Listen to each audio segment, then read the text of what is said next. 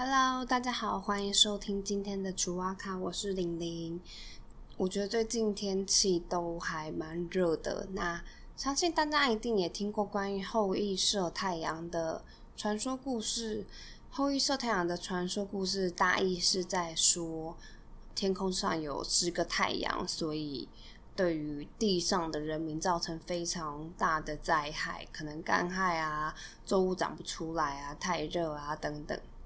那后来就由后羿去把九个太阳射下来，然后还给世界和平。反正大致上是在说这样的一个故事。但是其实关于原住民的文献传说，也有相关的传说故事哦。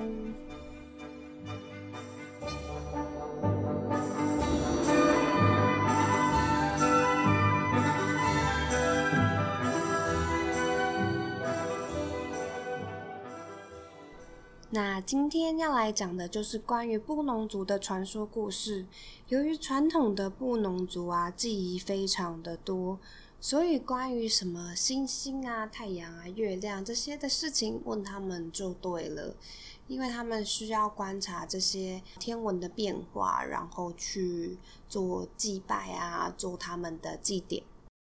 相传在布农族神话时期。其实是原本是有两个太阳的，那这段故事是的内容是什么呢？今天就来跟大家说说。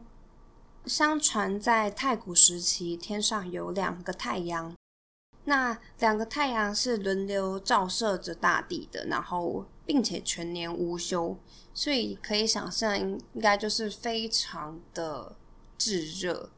然后你没有夜间晚上可以休息的时间，人民生活的非常的痛苦，因为太热了。那有一天，一对夫妻准备到耕地耕作的时候，以前的人可能没有保姆的这个工作，所以呢，他们必须把小孩带在身边，带到农田里面去。于是他们就把他们的小孩一起带去耕作。那在他们工作的同时呢，他们就把小孩放在耕地旁边。他们看得到的地方，那夫妻俩就去工作了。工作到一半回来休息的时候，哎，怎么看都找不到他们的小孩在哪里。发现地上爬着一只蜥蜴，才知道他们的小孩因为太阳太炙热了而变成了蜥蜴。父亲非常非常非常的生气，觉得好好的一个小孩居然被太阳变成了蜥蜴。于是决定携带他的大儿子去把太阳射下来。于是乎，他们就携带了弓箭，沿路种植着柚子或是橘子，走过了荒野，然后越过了非常多座的山，朝太阳的方向一直走，一直走，走了数十年，终于抵达了。一开始。他们是躲在一颗石头后面，想说这样子比较好瞄准。但是大家也知道，如果我有在地面上站着直视太阳的经验的话，其实直视太阳是一件非常不舒服的事情，因为太阳光太强烈了，然后你的眼睛根本就会睁不开。所以他们想要瞄准的时候，因为阳光强烈的刺刺痛他们的眼睛，所以根本就没有办法瞄准。于是他们又尝试的躲到了芋头叶下面，试着瞄准。但是呢，这次另外一个状况就发生了。这次呢，连还没有瞄准好，芋头叶就在太阳的照射下干枯了。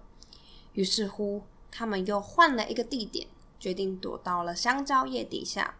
结果香蕉叶也是一模一样，在还没有瞄准到太阳的同时，香蕉叶就枯萎了。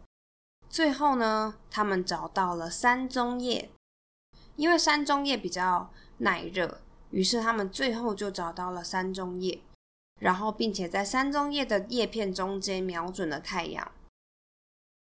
其中之一的太阳在没有防备的状况底下，就被一支箭给射中，给射落了。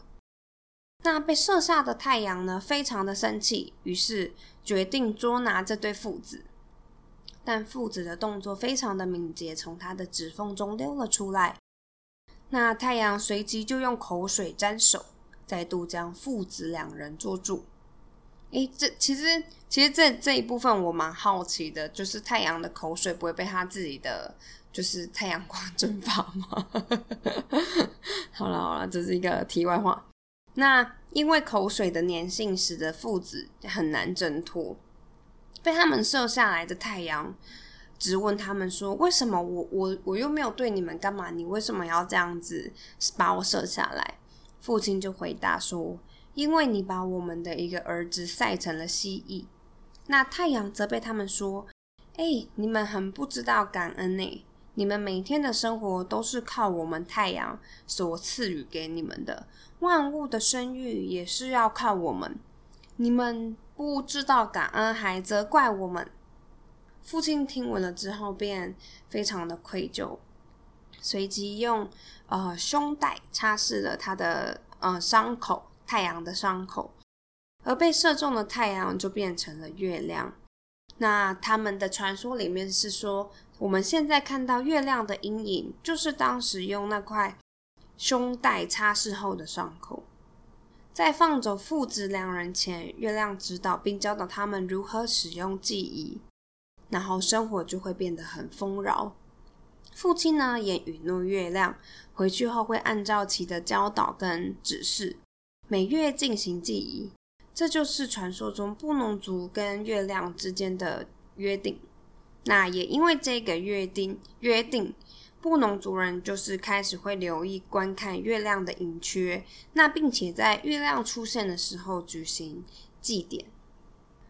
而泰雅族其实也有相关的传说故事，但是时空背景可能都有一点点大同小异，但是里面的一些细节啊，会有些许的不同。像是他们的主角呢，就从父子两人变成了五个青青壮年，去执行这个射太阳的任务。